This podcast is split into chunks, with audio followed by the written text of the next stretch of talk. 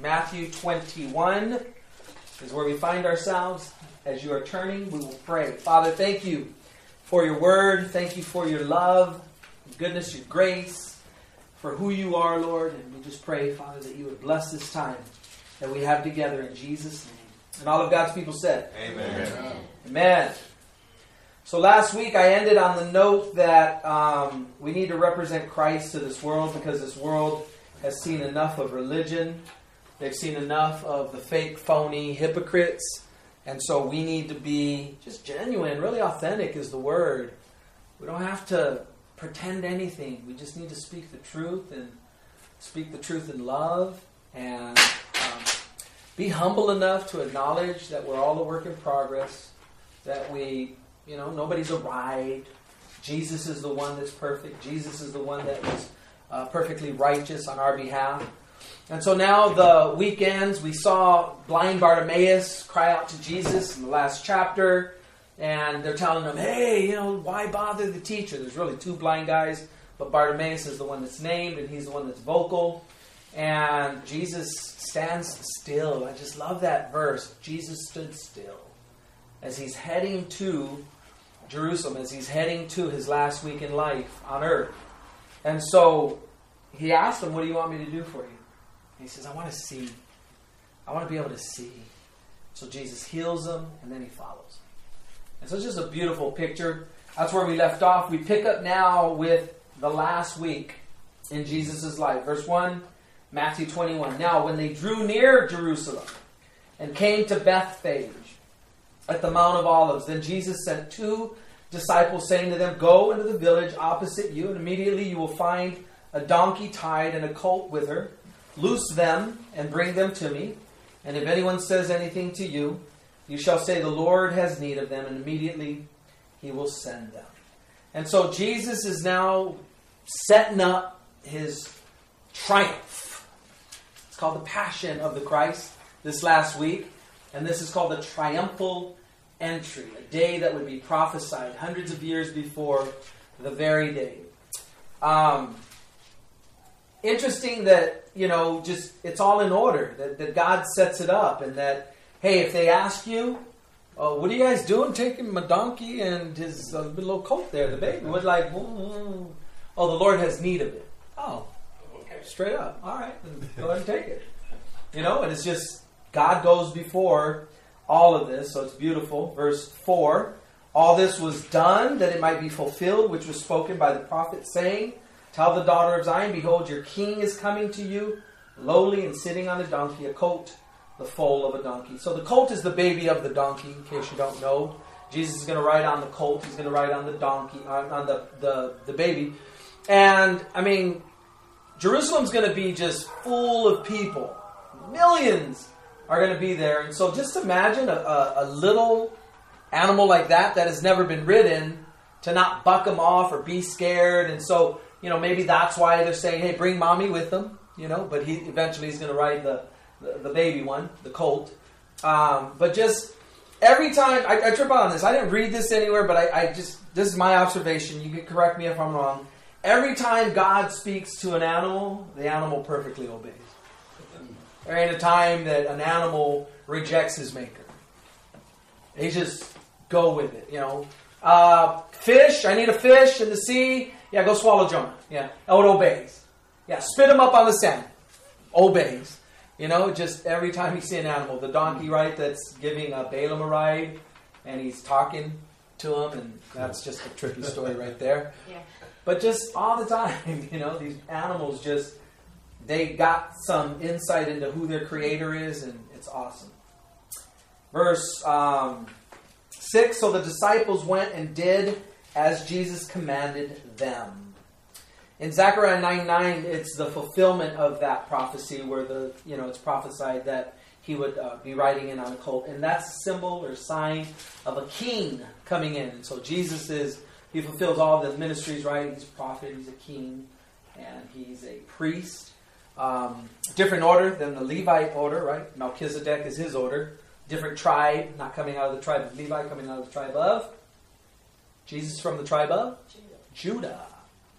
Okay, so all this was done that it might be fulfilled, it says right there, which was spoken by the prophet Um, here, Jesus deliberately worked to fulfill prophecy, especially the prophets of Daniel's 70 weeks, which many feel Jesus fulfilled to the exact day on his triumphal entry. I am one of those who believes that. If you take Nehemiah chapter 1, you take Artaxerxes, you take the command to start building the wall, you use the 60 day calendar, uh, 360 day calendar that they used, um, and you just do the math, it comes out to the day that he would be writing in Jerusalem. And so, even in the Gospel of Luke, he would, um, I think I'm going to give a reference to it, but he would say, If you had only known this, your. But now your house is going to be left desolate because you didn't know the day of your visitation. You didn't realize, you didn't do your work. And I think that's important for us to not get caught up with end of the world uh, rhetoric. Right now, the world's going to end April 23rd, in case you didn't know. Did anybody hear that? No? Oh my God, that's the biggest thing in news right now. Huh? It is said that the world is going to end April 23rd. Either, and this is how uh, Fox News put it. Oh, wow. Either um, the rapture is going to take place, or we are going to be hit by a secret planet or something like that. What the heck? Fox News said Yes, I have the clipping. I shared it last week in my Bible college class. Oh, so Jesus doesn't know, but Fox News knows. Right.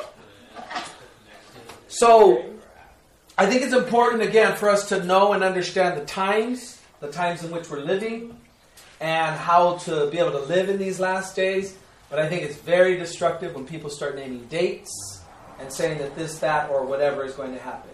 God's not going to let the, end, the world end because He tells us how the world ends in Matthew 24 and 25. We're going to see it in the Olivet Discourse. And so, you know, God's going to do what God's going to do. And I'm going to go and take God at His word before I'm freaking out every time you turn a page or you turn a channel and somebody's saying this or that is whatever's going to happen. Okay? We'll just be faithful to the end regardless, right?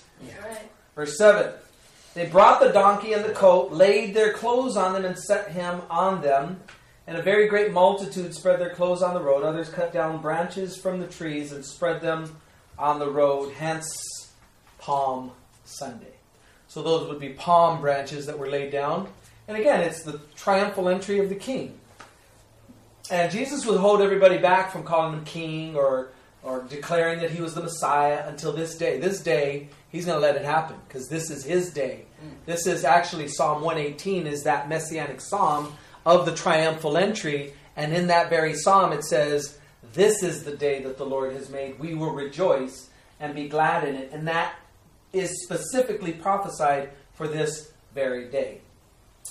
So the disciples went and did as Jesus commanded. I read that, put their clothes, palm branches. Then the multitudes who went before and those who followed cried out, saying, Hosanna to the Son of David. Blessed is he who comes in the name of the Lord. Hosanna in the highest. What does Hosanna mean? Anybody know? Hosanna? It means save now. And so everybody is saying it, everybody is joining in. And when he had come into Jerusalem, all the city was moved, saying, Who is this? So the multitude said, This is Jesus, the prophet from Nazareth of Galilee. It was here, before he entered the city, that he looked over the city and wept, knowing the judgment that would come upon Jerusalem. That's found in Luke's Gospel, chapter 19, verses 41 through 44. And so, right here is when Jesus would walk on that path, he would oversee Jerusalem and he would cry. Why would Jesus cry for Jerusalem? Because they were like sheep without a shepherd. Mm-hmm. And they had rejected their Messiah. And so, what was going to happen at that rejection? They're going to be lost eternally. They'd be lost. Yeah, they'd be judged. So they'd have a partial hardening, is what it's called in Romans, probably 9, 10, or 11, one of those chapters. Um, they're- would be blinded, basically, from being able to see the truth. Would some Jews come to the Lord in that period of time? Yes, some, very few. But most of them are what? Agnostic today. Not even a whole lot of practicing, right? Because they had rejected Jesus as the Messiah. Verse 12 Then Jesus went into the temple of God and drove out all those who bought and sold in the temple and overturned the tables of the money changers and the seats of those who sold doves. And he said to them, It is written, My house shall be called a house of prayer, but you have made it a den of thieves. So, very important. This will be the second cleansing of the temple. The first one is found in John's Gospel, chapter 2. And Jesus would do the same thing. He'd make a whip and he'd drive out the money changers, or drive out the money changers, overturn, and the people who were buying and selling, not just one or the other. And so that is in the outer court, the court of the Gentiles is what it's called. The purpose of the court of the Gentiles was so that outsiders can come in and find God. And they had gotten it to the point where it was so such a racket that they were keeping people from coming to God. And again, I see this today with religious people. I see this today in religious things. That we keep people from God instead of expressing, now God's good. I'm one poor person pointing to where I can get some food to another poor person. I'm not one who has life all figured out. That's all of us. And that's what we're supposed to be declaring. I remember there was a lady who worked at one of the schools I worked at, and she was a Christian, and she felt bad because her life was in shambles. Her kids weren't following the Lord, and she was just she was just going through it and thinking, "I'm a bad witness for my family. I'm a bad witness, uh, you know, for for people who ask me questions." I'm saying, "How are you a bad witness? You're living life and you're running to your God, and He's there for you, and He's providing you peace and wisdom in the midst of the chaos that you're going through. Point them to that. Let them see the reality of your life." A lot of people think that you know our lives need to be perfect and then we can be a witness for God. No, no, no, no, no, no. Your life will be perfect when you're in heaven. In this world, you're going to have tribulation. In this world, you're going to have struggles. In this world, you're going to have trials. In this world, you're going to sin and mess up. Point them to God. This gracious God that is forgiving and loving and cares about you, cares about the things that you care about. Mark's record contains the more complete quotation of Jesus' reference to Isaiah. He says in uh, Isaiah 56 17, It is written, My house shall be called a house of prayer for all nations. Mark 11, 17. The point was that Isaiah prophesied and Jesus demanded that the temple be a place for all nations to pray. The activity of all those who bought and sold in the outer courts made it impossible for anyone seeking gen, uh, any seeking Gentile to come and pray. So the very opposite of church and what God wanted church to be was what's happening. Hey, I want my house to be a house of prayer. Let people come in and pray to me. No, we want to make money. So people aren't going to be able to pray. Pray. Because it's going to look like a big old swap meet.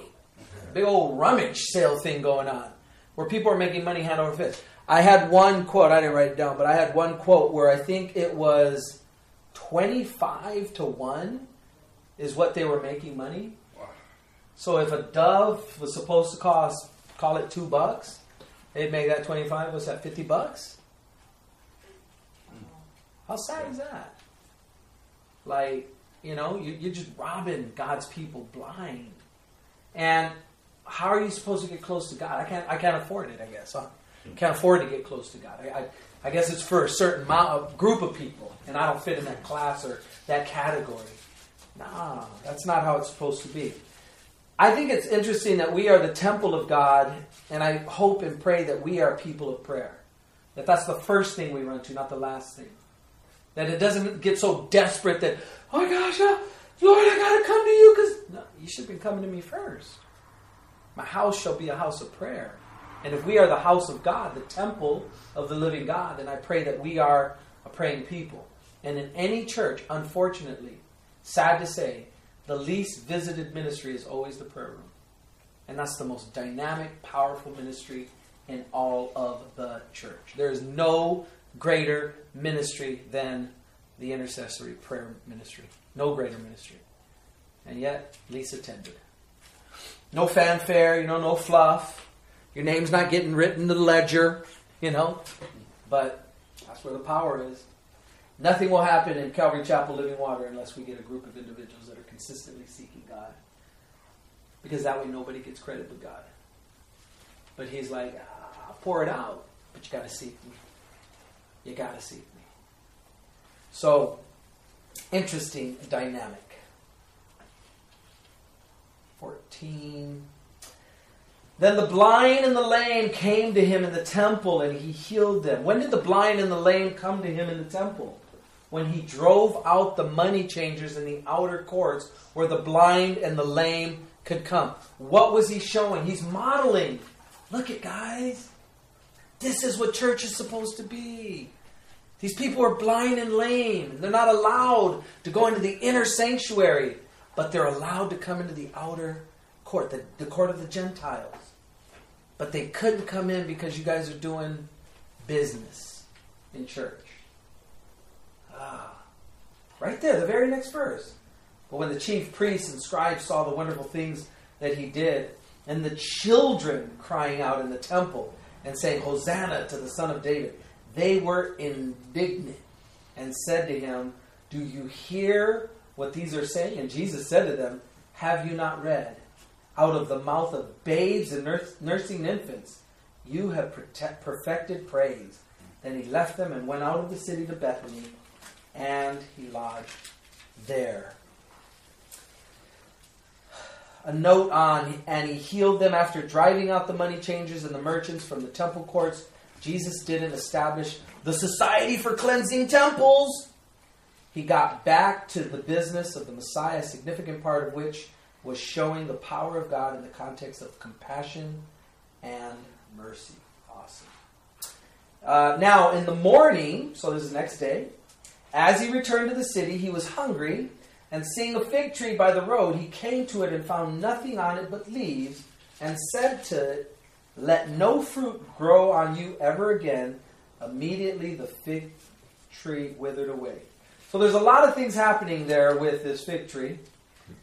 Fig tree is a symbol of Israel. Um, probably one of the biggest things that's happening is he's saying, You rejected me as Messiah. You're not producing fruits of repentance. Therefore, you're going to wither away. And that's exactly, definitely what happened. Um,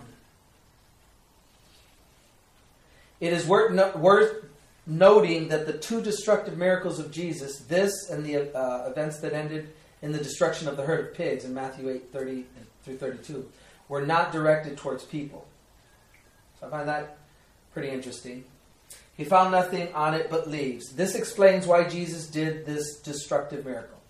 Essentially, the tree was a picture of false advertising, having leaves but no figs. This should not be the case with these particular fig trees, which customarily did not bear leaves apart from figs. And so it's false advertisement. Um, in this acted out parable, Jesus warned of coming judgment upon an unfruitful Israel. It showed God disapproval of people who are all leaves but no fruit. The story is clear and simple, and it points and the, bless you, and its point obvious that what counts is not promise but performance. France writes that. And so I think it's important for us to make sure that we check our lives for the fruit that, sh- that should be produced out of our lives. What is fruit that we want to see? What kind of fruit do we want to see out of our lives? Fruit of the Spirit. For the Spirit. What is that? Love, joy, peace, patience, kindness, goodness, faithfulness. Awesome. Gentleness and self-control. How do we get that fruit produced out of our lives? According to John 15. By being like that to others.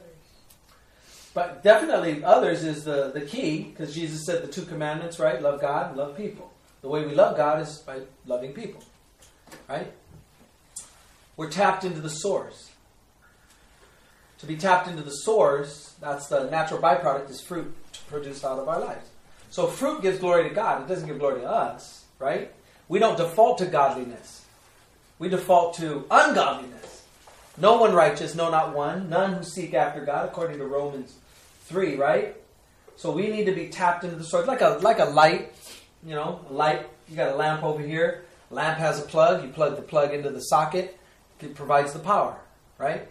And so it's the same thing. When we're a branch tapped into the tree, then the natural byproduct of that relationship is going to be fruit's going to be produced out of the branch, out of the leaves that are. We are that. We're that branch. Okay? So we need to be tapped into the source. But we need to yield and surrender. We can resist. We, we can hold that back. We can walk in the flesh. Walking in the flesh is not a pro- uh, product of fruit. It's the opposite. It's carnal. It's base.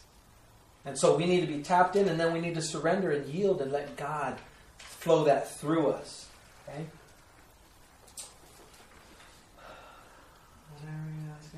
Uh, verse 20. And when the disciples saw it, they marveled, saying, How did the fig tree wither away so soon? So Jesus answered and said to them, Surely I say to you, if you have faith and do not doubt, you will not only do what was done to the fig tree, but also if you say this to, uh, also if you say to this mountain, be removed and cast into the sea, it will be done, and whatever things you ask in prayer, believing, you will receive. You know, prayer is an interesting dynamic, and I think we need to be careful.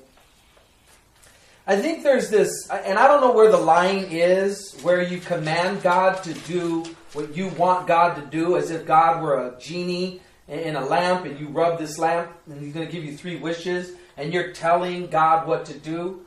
Um, I don't think that works. God knows what He's going to do. And you need to line up with what God's going to do. And I think communion and a closeness to God begins to reveal as God communicates to you the things that He wants to do. And so you're not God. You're not telling God, the Creator, what to do because this is what you want on any given day. You're so close to God that you're hearing from God. He's placing upon your hearts the very things you're praying for, and He's giving them to you in the affirmative. Pastor Chuck Smith always said that every answered prayer is born in the heart of God. And as you are close to God and you're hearing from God, we had somebody say, Pray for me that I would be healed from this cancer. And I said, Yeah, the Lord didn't. Lord didn't. Lord never shared that with me that He's going to heal you from cancer. I don't hold the market on God, but as a shepherd, I pray and I ask God to guide me and direct me and show me what He's going to do. And I didn't hear that from the Lord. The person tells me, well, another pastor told me that I was going to be healed. I go, oh, cool. I come alongside of that prayer, but I'm going to pray, nevertheless, not my will, but thy will be done. And I hope that that's the case. And so that's not, it's not me that I own the market or you, you own the market. It's God. And if God wants to heal somebody of cancer, if God wants to heal somebody of a terminal illness, to God be the glory. But we don't tell God to do what we want God to do. We petition. We, we prayerfully request. And we, we leave the results up to God. Jesus did not want to go to the cross for various reasons. Father, if there's any other way, nevertheless, not my will, but thy will be done. And in obedience, he went to the cross. There was no other way. The Father's letting him know there is no other way. You are the only way. Otherwise, he would have told him the other way, right? But he told him. Jesus said, Nevertheless, not my will, but thy will. And that, to me, is the greatest prayer of faith. A prayer of faith is not commanding and demanding from God, God, do what I'm telling you to do. It's, nevertheless, not my will. I want to trust you at your will. I want to take you at your will. Lord, prepare me for your will. This is what I'd like. I'm, I'm, I'm asking you as a son, as a daughter. I'm holding it up to you. But Lord, prepare me for your will. If it's if it's different than what I'm asking, prepare me for your will. That's faith. I don't think faith is telling God what he has to do in my life. And I see that. I see that a lot in Christianity. Verse 23 Now, when he came into the temple, the chief priests and the elders of the people confronted him as he was teaching and said, By what authority are you doing these things? And who gave you this authority? But Jesus answered and said to them, I will also ask you one thing, which, if you tell me, I likewise will tell you by what authority I do these things. Now, Jesus isn't playing games with them. They're playing games with, with God because they already said that they were infuriated with him, right? And they're trying to trap him, trick him, trying to see what's going on. They, he's definitely messing with their system. And so they want to know by what authority. And Jesus comes back and he's like, you know what? If you weren't playing games, I would tell you. But since you're playing game, I'm going to go ahead and give you a question that you can't answer. At least you won't answer because I know your motive. I know your motive. I know why you're doing what you're doing. And so, um, But Jesus answered and said to them, I will also ask you one thing, which if you tell me, I likewise will tell you what authority I do these things. The baptism of John. Where was it from? From heaven or from men? And they reasoned among themselves, saying, If we say from heaven, he will say to us, Why then did you not believe him? But if we say from men, we fear the multitude, for all count John as a prophet. So they answered Jesus and said, We do not know. And he said to them, Neither will I tell you by what authority I do these things. Had they said John, he definitely would have asked them, then why didn't you follow what John was saying? Right? So that's a pretty awesome little, um, I don't know, I guess, dilemma, if you will. They could not say of men, for they were cowards. They could, they would not say of heaven, for they were hypocrites. Morgan writes. That's pretty powerful. But what do you think? Verse 29, I can't see, 8. A man had two sons, and he came to the first and said, Son, go to work today in my vineyard. And he answered and said, I will not. But afterward he regretted it and went. Then he came to the second and said likewise. And he answered and said, I go, sir. But he did not go. Which of these two did the will of his father? They said to him, The first. Jesus said to them, Assuredly I say to you that tax collectors and harlots enter the kingdom of God before you. For John came to you in the way of righteousness, and you did not believe him. But tax collectors and harlots believe him. And when you saw it, you did not afterward relent and believe. Neat little just parable that he gives of these two sons. Two sons he asked independently. It's his vineyard. They know the character of their father. He makes a request. First one says, Yeah, I don't want to go. Feels bad after, ends up going. Second one's like, Yeah, I'll go, but doesn't go. Answers him respectfully, I go, sir, but doesn't go. What would God rather have us do? Obey whenever we get around to it. And so, are we going to obey perfectly every time? No. No, we're not. But any moment that we come, kind of come to that place where we realize, ah, I haven't been obeying, I need to obey. It's a good time. Um, he answered and said, I will not, but afterward he regretted it and went. The first son refused to work for his father. He didn't want to bend to the father's will, yet later he regretted it and went. He spoke wrong, but did right. Then the other one, he answered and said, I go, sir, but he did not go. The second son said the right thing, and he said it with respect, sir, but he did not do what he said he would do. There are many in church, uh, many a churchgoer that imitate the second son. They admit that the word of God is true. They intend to get serious about it someday. They talk about doing the Father's work. They keep up the external appearance of religion, but their heart is not right with God. And they think that words and promises are enough. I think of the, the woman who gave the two mites. And God's watching. She doesn't think anybody's watching. And God, and Jesus says, this woman gave more than all these other rich guys. How could that be? She only gave two mites. They give out of their abundance. They have something left over. She gave everything she had. And God sees that stuff. He sees the heart. He sees when nobody else sees. He sees what we think about. He sees what bugs us. He sees what we worry about. He sees what overwhelms us. He sees all of that. And faith is trusting God. Faith is taking God at His word. And no matter what's going on, that's your relationship with the Lord. No matter what you're saying, no matter what it looks like from the outside, that is your relationship with the Lord. And how dare any of us let anything come in between us and our Maker? Anything or anyone. Nothing. We give that permission away. We let that thing come in between us and the Lord. We shouldn't do that. We're so easy to give up sometimes. To give up on the smallest, trivial, uh, trivial, trivialist of things. Be careful. The enemy's subtle. He don't care what it is. He just wants to get you off that path. Verse 33, here another parable. There was a certain landowner who planted a vineyard and set a hedge around it, and dug a wine press in it, and built a tower. And he leased it to vine dressers and went into a far country.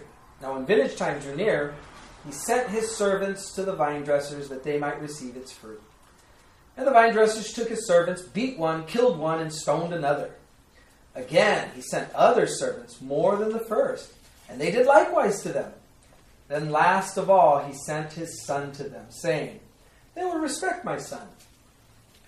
But when the vine dressers saw the son, they said among themselves, This is the heir. Come, let us kill him, and seize his inheritance. So they took him and cast him out of the vineyard and killed him. Therefore, when the owner of the vineyard comes, what will he do to those vine dressers? They said to him, He will destroy those wicked men miserably and lease his vineyard to other vine dressers who will render to him the fruits of their seasons. The very people that are trying to trap Jesus and trick Jesus are answering truthfully. It's almost like Jesus threw them off their game. Like, oh my gosh, that's a crazy story, man. You're gonna like, he's gonna wipe them out. He's gonna give it to somebody else because they weren't faithful with that vineyard. Jesus said to them, Have you never read in the scriptures, the stone which the builders rejected has become the chief cornerstone? This was the Lord's doing, and it was marvelous in our eyes. Therefore, I say to you, the kingdom of God will be taken from you and given to a nation bearing the fruits of it. And whoever falls on this stone will be broken, but on whomever it falls, it will grind him to powder. Now, when the chief priests and the Pharisees heard his parables, they perceived that he was speaking of them. But when they sought to lay hands on him, they feared the multitudes because they took him for a prophet. So they finally started to get it on. Dang, he's talking about us. Get up. Oh, shoot, we can't. The multitude. We'll end here on this little verse 43 and 44. Therefore, I say to you, the kingdom of God will be taken from you and given to a nation bearing fruits on it. Whoever falls on this stone will be broken. But on whomever it falls, it will grind him to powder. Every Christian must be broken. What's the choice? Broken or grinded to powder? Pulverized. Yeah, we don't want to be pulverized. That's an eternity, an an eternity separated from God. We don't want to be that. Broken. Broken. There's no other way. We all have to be broken. Broken down to be built up so that we can witness, so that we can do the things that God has called us to do, so that we can be lights in this dark world. No other way.